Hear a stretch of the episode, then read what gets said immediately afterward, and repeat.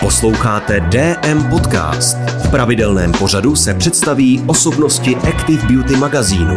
Vychutnejte si jeho uvolněnou atmosféru.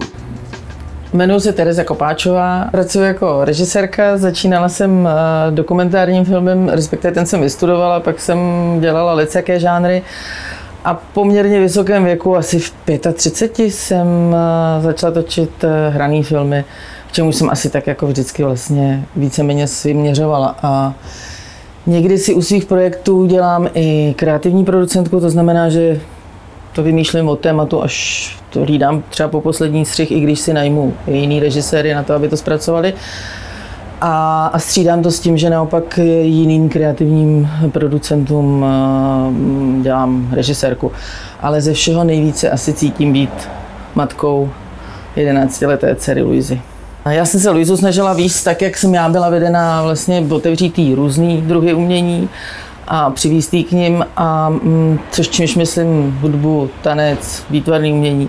A musím říct, že se mi to zatím teda moc nedaří, že vlastně všechno tak jako opouští, protože v tom svoji vášeň nenašla, a naopak čím dál víc nachází teda vášeň v tom, co dělám já, což jsem chtěla ze všeho nejmíň. A ráda se mnou chodí na plác a zpočátku zdravě říkala, že si myslí, že mám úplně boží povolání, ale že ona by to dělat nechtěla a že bude vědkyní. A teďka už tak začíná jako říkat, hele, ono je to fakt tak boží, že vlastně asi bych to dělat chtěla. Myslím, že ten obdiv, který ke mně má, je trošku nekritický a je to takový, jako že ta maminka prostě pracuje mezi těma spoustama lidí a všim jim říká, jak to má být, a ono a jako ještě jí to vlastně v poslední době docela vychází, protože teď musím říct, že jsem na takový vlně, na takovém obláčku nějakého úspěchu, což teda nic neznamená, protože spíš přemýšlím, kam z něj spadnu. Ale to my kozorozy máme tak jako vždycky, že se bojíme a pochybujeme, a je fakt, že mě to vlastně docela, vždycky to, čemu se věnuju, takže mi to vlastně funguje skoro celý život, protože já tvrdím teda, že je to proto, že do toho vždycky vrhnu, co nejvíc energie mám, a co všechno, čeho jsem schopná, do toho dám, že se prostě neflákám a že se to někde, ta energie do toho vložená se někde prostě musí vyvalit. No a tak ta Luiza to tak jako pozoruje, tak si teď říkám, že když se mi nepovedlo jí teda zaujmout pro něco pořádnějšího, takže aspoň jí musím dát, protože to je poměrně plachý člověk a to by vlastně v lecakém oboru měla složitý, takže jí musím dát tu svoji drzost nebo odvahu nebo schopnost jít právě do věcí úplně naplno, a nějaký přímočarý jednání, který se mi hrozně vyplatilo, tak se jí snažím vlastně jako přeformovat aspoň v tomhle, aby to neměla v životě složitý. Musím přiznat, že to je vlastně docela velký téma, ani nemám to nějak připravený, ale když jsem na to narazila, tak já jsem taky vyrůstala asi jako plaší člověk, nebo dokonce trošku neurotický dítě, a když máma pochopila, že bych to měla v životě strašně složitý, třeba klavírista nejsem jenom proto, že se mi takhle klepaly ruce a musela jsem repertoár umět na 150%, abych se vůbec trefila do klaviatury, tak ta máma jako začala dělat nějaký takový jako sice laický, ale asi strašně dobře cílený kroky. Dokonce si myslím, že byla tak dobrá, že to přehnala a vychovala ze mě chladnokrevnou osobu. Tak to bych u té Luizy nerada takhle přepískla, ale jsem za to mámě vděčná, protože to, že mi právě dala nějaký pocit absolutního bezpečí, oni teda oba rodiče to udělali, a tak tím mi dali tu odvahu, a já si zrovna myslím, že odvaha je jedna z nejdůležitějších věcí v životě, protože vám dává strašnou svobodu vlastně dělat to, co chcete, nebát se, neposrat se prostě předem. Jak říkala moje milovaná přítelkyně, bohužel už nežije, Františka Křížková, nestahovat kalhotky před brodem. A to si myslím, že je prostě pro nás holky hrozně důležitý a že nám to dává křídla a svobodu. Já ne, že bych úplně přeceňovala astrologii, ale je pravda, že jsem takový poměrně typický kozoroch. Mám to šmrcnutý střelcem a štírem, nějak se nikdo nemůže dohodnout, kde ten ascendent mám. A typický kozoroch prostě vyleze na každý kopec, který se před něj postaví. Kamarádka Mirka Zlatníková, scenáristka, k tomu dodává a pak jako kráva kouká kam to zase vlezlo. Tak to je pro mě úplně přesný. A já, když se kolem mě myhne nějaká výzva, která mi připadá, že je to zajímavý obsahem, nebo obsahem i formou, nebo něčím, co to chce sdělit, nebo třeba tím, že dám práci lidem, kterých se vážím a že nás to bude bavit, tak jako nedokážu říct ne. Takže někdy řeknu ano na příliš mnoho věcí najednou a nebo na příliš velký sousto. Souvisí to i s tou odvahou a drzostí, o který jsem mluvila, že prostě si neumím říct, nemám na to, nebo nemám na to, když nic jiného, tak čas nebo energii. To tak nějak v mém případě vůbec nefunguje, takže se občas teda zahltím takovým jako množstvím práce a starostí, že trošku nevím, kam z toho ven, a do toho teda, jak se chci být ta 100% matka, tak ještě potřebuju za každou cenu vyvolávat optický klam, že pro svoji dceru jsem tady vždycky pořád a jako 100%. Což teda někdy vede k tomu, že to člověk fakt jako vůbec nezvládá, ale když máte dost energie, tak to prostě vždycky nějak urvete. Kor, když ještě jako člověk byl mladý, tak toho urval lecos a holt prostě neprospal pár nocí a nějak se to jako dalo udělat. Ale když jsem si takhle naložila vlastně k takovýmhle starostem a množství práce a tý 100% matce ještě i manželskou krizi, a dokonce ještě my jsme na tom velkým, my jsme měli vlastně za rok udělat 8 televizních filmů, což se podařilo, to byly Nevinný lži, a dělali jsme to dohromady s manželem, s kterým jsme v tu dobu velmi usilovně bojovali o záchranu našeho manželství. Bohužel teda neúspěšně, ale hrozně lopotně. Tak to tělo už řeklo, že toho mám opravdu dost a že už to prostě nezvládá. Já jsem ho, protože mám trošku odpojený, já jsem hodně racionální osoba, to tělo mám takový odpojený od toho mozku, protože ten mozek jako furt se snaží to zlomit za každou cenu. A to tělo už řeklo, že opravdu na to nemá sílu, a vysílalo mi takový jako docela výrazný signály, který ale ještě jsem pořád prostě překonávala racionálně, protože prostě jsme měli deadliny a povinnosti a zodpovědnost. Takže se mi přihodilo něco, co mi pak někdo říkal, ale to mohlo být selhání orgánů. Ale to se rozchodit dá, takže jsem to rozchodila. Tak se to tělo rozhodlo, že mi udělá to, co já opravdu se svojí ješitností a se svým estetickým citem nemůžu zvládnout, a napadlo mi obličej. Začala jsem mi dělat takový podivný ekzém okolo očí, který se postupně rozšiřoval. A s tím se fakt dělat něco muselo, to se prostě nedalo přehlídnout. Takže já jsem musela teda... Naštěstí, vůbec nevím, co by se dělo, kdyby se to stalo uprostřed toho projektu. Ono se to naštěstí stalo při dokončovacích pracech, takže už jsem to mohla jako dotáhnout všechno, aby to bylo hotové, jinak bych to asi nezvládla už vůbec. Ale ve chvíli, kdy jsem jako mohla trochu zvolnit, tak jsem se musela začít věnovat teda svýmu problému, vlastně poprvé v životě. Začít zjišťovat, proč to přišlo, co to znamená a jak z toho ven. A ta cesta teda byla poměrně složitá a taková jako nejednoznačná. Vyzkoušela jsem nejdřív jako klasická medicína, vůbec nevěděla, jak to je ještěra. Já jsem říkala, že to začalo tak jako, vypadala jsem trochu jako ještěr. Jsem byla jako otekla a oči jsem neměla skoro žádný, tak klasická medicína se ještěra nedařilo zpočátku žádnými zbraněmi zahnat, takže jsem projela i všechny možné alternativní cesty. Myslím, že jsem vyzkoušela opravdu všechny obory alternativní, které jsou v této zemi dostupné.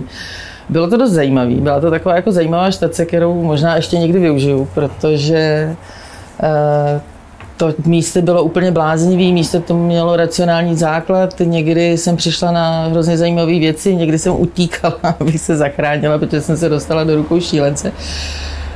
Nutno říct, že když jsem to pak jako zpětně vlastně hodnotila, tak jsem zjistila, že ty zajímavější z těch alternativců, nebo ty třeba moudřejší, nebo ty, co opravdu jako něco umí, takže se mi vlastně pokoušeli říct to samé, co mi říkala později psycholožka, ke který jsem dorazila.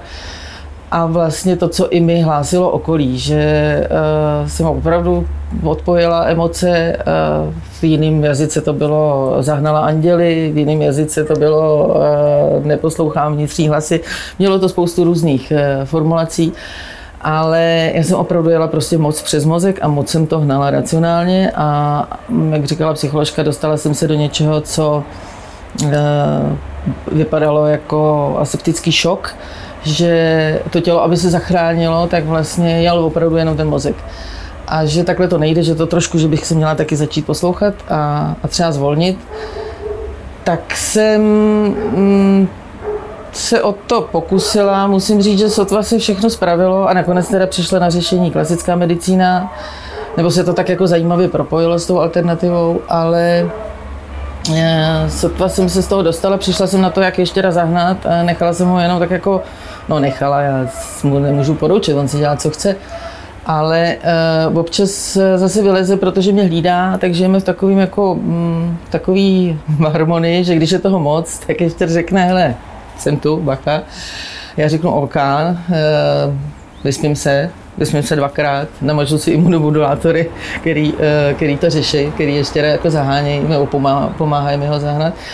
A žijeme v takové symbioze, já už jako vím, že hná to úplně přes tu hlavu. Není rozumný a že to je sice moje cesta, ale že si musím nechat taky občas poradit duší, citem. Velkou učitelkou mi v tom je i právě dcera, protože to je naopak jako takový hluboce vnímavý člověk, který mi nastavuje zrcadlo v tom, kde se zase chovám necitlivě a kde to zase jako ženu moc racionálně a kde jsem, ona někdy říká, po tobě to steče jako po kameni. A tak kde jsem zase takhle chladná a snažím se vlastně zapojovat teda i jiné stránky své osobnosti, který jako bez pochyby mám, jenom jsem je vytěsňovala. No, tak i když si tady povídáme o tom, jak jako jsem pochopila, jak se mám chovat a jak se sebou mám hlavně zacházet, tak zřejmě jsem neúplně poučitelná, protože v tuhle chvíli pracuji asi na 8 projektech zároveň. To už teda mi vzniklo i doma peklíčko, protože když se to dozvěděli teda moji nejbližší, tak už se začali vážně zlobit. A je pravda, že partnerkou jsem ze všech svých rolí nejhorší. Teda musím říct, že tam na to už mi úplně čas a energie nezbývá.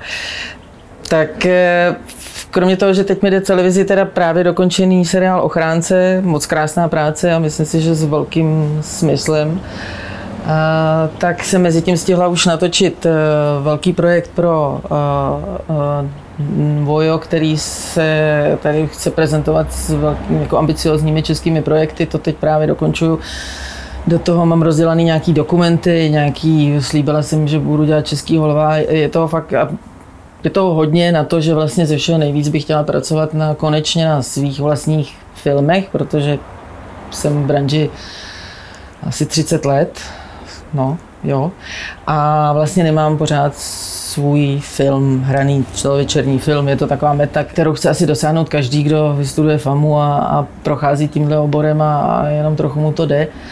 Ale já jsem nikdy vlastně nenašla téma, který by mi přišlo tak velký, aby si zasloužilo to plátno a ty obrovský peníze, který to stojí a tu obrovskou energii všech a ty 2, 3, 5 let života, který do toho člověk musí investovat. Vždycky jsem si říkala, že jako vždycky mě to téma zaujalo, ale říkala jsem si, to bude tak jako dobrý pro televizi. Tak teďka mám 2 témata, na kterých úsilovně pracujeme, nejsou vůbec snadná, takže nevím, jestli se nám to podaří. Ale vlastně poprvé v životě pracuji teda na té ambici natočit film a zase mi do toho vstupuje prostě spousta jiných úkolů, který mám pocit, že nemůžu říct ne, protože se to zrovna jako nesluší, nebo by to bylo nevděčný, nebo by to bylo jako nelaskavý, nebo bych prostě zase přišla o něco, co zní zajímavě a mohlo by mít nějaký smysl a užitek. Takže jsem si toho teďka nastřádala hodně, tak čekám, kdy ještě teda udeří s nebývalou silou, protože teď by na to měl právo. Teď bych mu to musela podepsat, že teda je tak jako za 5 minut 12, protože navíc taky samozřejmě dostám se do věku, kdy ty síly ubývají, že? Kdy už nemám ten rezervoár úplně jako bezednej a už s těma sílama musím šetřit a musím šetřit i s tím vlastně výhledem do budoucna, protože už jakoby vidím nakonec. Ona ta 50 je docela složitá v tom, že najednou si člověk uvědomí, že už nestihne úplně všechno, jak si to myslel ještě před rokem 5, že už si musí vybírat. Takže já jsem teďka se svojí teda nerozhodnou a povahu, která chce zkusit všechno, co se nabízí, tak jsem v takových kleštích, že vím, že už musím volit. Takže je to pro mě možná takový přelomový období a uvidíme, jak se z něj vymotám a co zvolím. Mně se dvakrát v životě stalo, že jsem zareagovala iracionálně, což teda není opravdu v mý výbavě. A jeden z těch momentů bylo nad knihou Teorie podivnosti, kterou jsem bavila mě. Četla jsem to, ale věděla jsem, že to na film naprosto není, protože to, když nic jiného, tak je to úplně nedějová knížka. A v průběhu té knihy jsem volala autorce, nebo spisovatelce a říkala si mi, že se mi to strašně líbí, ale že bohužel teda to není na film a že se mi ale tak líbí, jak píše, tak jestli by mi nemohla napsat scénář. Ona mi teda říká, že to by nemohla, že by si jako na to úplně netroufla a že chápe, že ta knížka je jako nesfilmovatelná. A když jsem jí tu knížku dočetla, tak jsem si řekla najednou prostě se zbláznila, řekla jsem si, ta knížka je naprosto nesfilmovatelná, ale já ji strašně sfilmovat chci. Tak jsem tý spisovatelce zavolala znovu a ona říká, no právě si ode mě koupil producent a podepisuju teda prodej práv. Tak jsem ještě musela podniknout tu cestu, že jsem teda ještě musela oslovit producenta a vnutit mu sebe, že to nemá točit s tím, kým to původně chtěl točit, že to musí točit se mnou, protože mě to prostě takhle oslovilo. Producent si samozřejmě taky uvědomuje, že je to naprosto nesfilmovatelná knížka. Teď už si to uvědomují i všichni scénáristi, co si na tom lámou zuby. Ale pořád ještě bojujem a když se ptáte na téma, tak vlastně je to zvláštní propojení našich civilních životů, kvantové fyziky a nějakého vhledu do světa, kterým žijem, který má souvislosti, který při běžném pohybu tím světem vlastně ani nevnímáme. A je to taková zvláštní kombinace teda všech těch tří věcí, které ale dohromady v té knize působí absolutně přirozeně, protože přirozeně propojené jsou. A spisovatelka tomu říká červený román pro vysokoškolačky nebo pro intelektuálky ne, myslím, že pro holky s červeným diplomem, červená knihovna pro holky s červeným diplomem, možná takhle. Takže pro mě je to ideální kombinace toho holčičího světa, který mu rozumím a ráda ho točím, nějakého vědeckého světa, který se zdá, že je daleko od toho, ale on není. A Prahy, která má svý magický místa, o kterých víme třeba málo, ale žijeme tím, žijeme v tom prostředí, v těch vazbách, v těch souvislostech. Než když řešíme, jestli je tahle doba zaměřená na výkon, já mám pocit, že už tak moc na výkon zaměřená není, že už spousta lidí pochopila, že jenom se stresovat kariérou vlastně k ničemu moc nevede a že nejdůležitější je teda harmonie mezi tím, jak dokážu žít jako člověk a pracovat jako člověk. A já jsem v tom teda ještě pořád trochu pozadu, protože nechci se zase vymlouvat na toho kozoroha, někde to tam je. Ale taky se samozřejmě snažím to pečlivě vážit a hlavně mě to třeba doma nebo s tím dítětem nebo s mužem, mě to vlastně baví samozřejmě nejvíc. A sice mám takový jako roupy, že bych měla někde něco dělat, ale taky často tvrdím, že bych hrozně chtěla být žena v domácnosti, protože mě to přijde prostě, asi jak jsem to nikdy nezažila, tak mi to přijde okouzlující a třeba covidová doba pro mě byla úplným požehnáním, protože jsem fakt nic nesměla, nikam jsem nemohla, neměla jsem pocit, že někde něco prošvihávám a byla jsem šťastná doma. Je pravda, že k tomu mám asi hezký podmínky, že máme zahradu, kde byla spousta práce pořád a že jsme si to tady užili vlastně v klidu a v takovým jako, že se člověk opravdu víc zaměřil na sebe a na to, co je důležitý. A najednou zjistil, že těch důležitých věcí vlastně je mnohem méně, než si myslel a že nemusí pořád někde poletovat. Když jsem teda mluvila o tom, že jsem vlastně zpožděná a že žiju život, tak jako myslím si, že 15 let jako pozadu, tak, ale to tělo to ne vždycky musí vědět, že já to mám mentálně jinak, takže jsem, jako, měla bych se nějak udržovat. Tak jsem se vrátila k tomu, co jsem milovala v dětství a mládí. Já jsem celý mládí protančila, dělala jsem výrazový tanec a teď jsme se s holkama, s kterými jsme od těch 3 let asi do 20 vehementně tančili, tak jsme se sešli znova a chodíme v těch 50 znova do té rytmiky. Takže jsem vlastně ještě spožděnější, než se původně zdálo, ale je to skvělý, protože já jinak teda jako dobrovolně se k pohybu moc nedonutím, ráda si zajedu na lyže, ráda si, když teďka dcera dostala brusle, tak jsem koupila kolečkový brusle, zjistila jsem, jak je to těžký, jak je to třeba těžší než inliny, ale jako nedělám nic systematicky, protože mi toto tělo zatím jako dovolilo nedělat nic systematicky a nějak se mi jako nemstilo, ale uvědomuji si, že to tak nebude vždycky a že občas to prkno doma prostě musím udělat a občas si tady zajdu na tu rytmiku a že i teda věnovat se té fyzické schránce takhle jako vlastně soustředěně bude asi čím dál tím víc potřeba.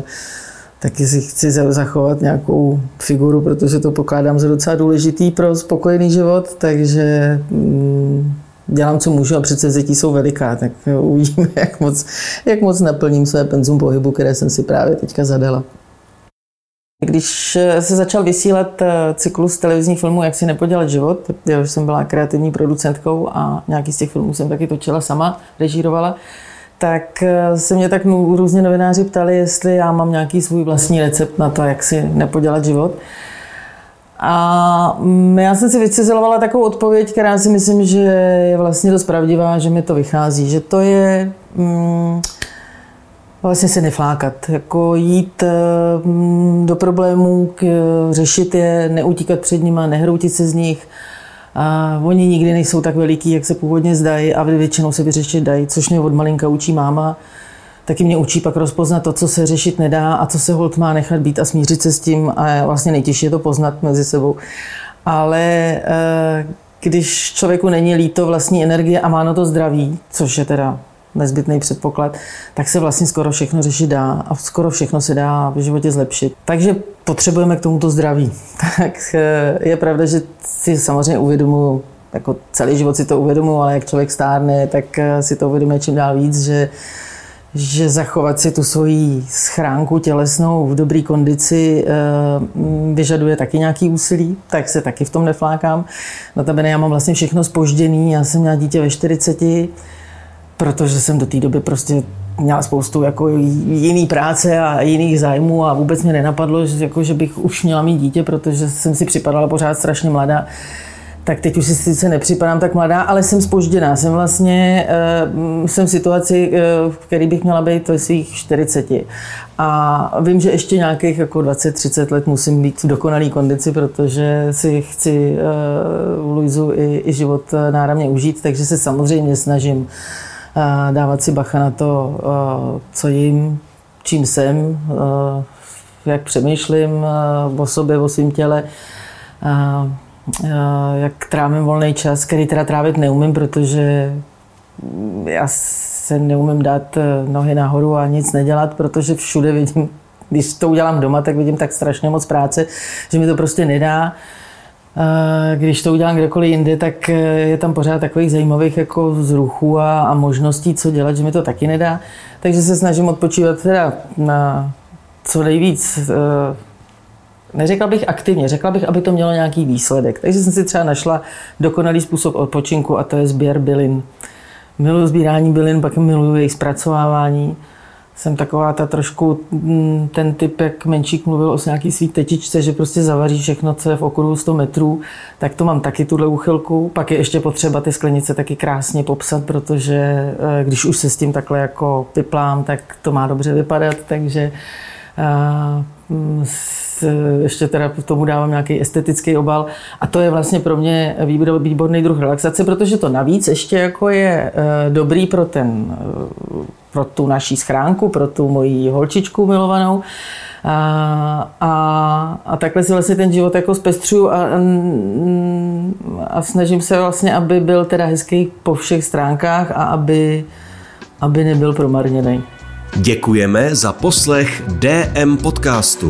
Nový díl očekávejte s dalším vydáním Active Beauty magazínu.